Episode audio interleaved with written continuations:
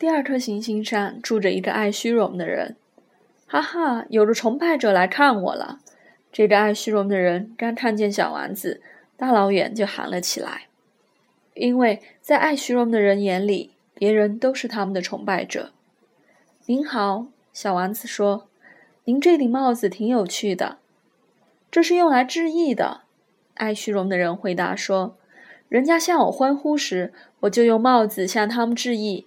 可惜啊，一直没人经过这儿。”是吗？小丸子说：“他没明白那人的意思。”你用一只手去拍另一只手。于是爱虚荣的人这样教他，小丸子就拍起巴掌来了。爱虚荣的人抬起帽子，谦逊的致意。这比反问那个国王好玩多了。小丸子心想。他又拍起巴掌来了，爱虚荣的人就又抬起帽子之意。这样玩了五分钟，小丸子觉得太单调，他都玩累了。要想叫这顶帽子掉下来，该怎么做呢？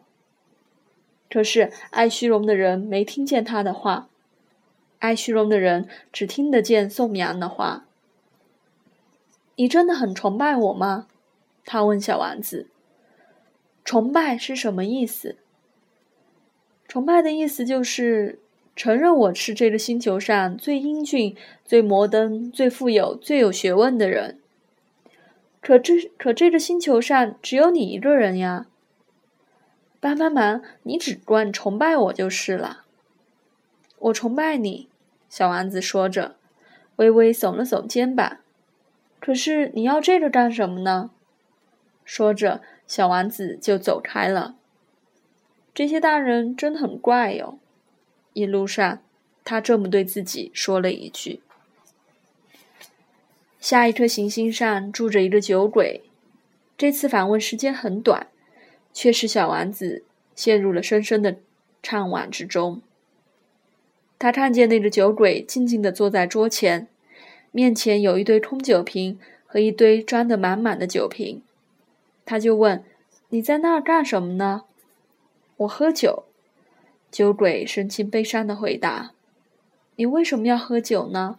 小王子问。“为了忘记。”酒鬼回答。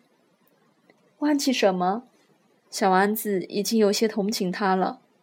“忘记我的羞愧。”酒鬼垂下脑袋，坦白说：“为什么感到羞愧？”小王子又问。他想帮助这个人。为喝酒感到羞愧。酒鬼说完这句话，就再也不开口了。小丸子茫然不解的走了。这些大人真的很怪，很怪。一路上，他自言自语的说。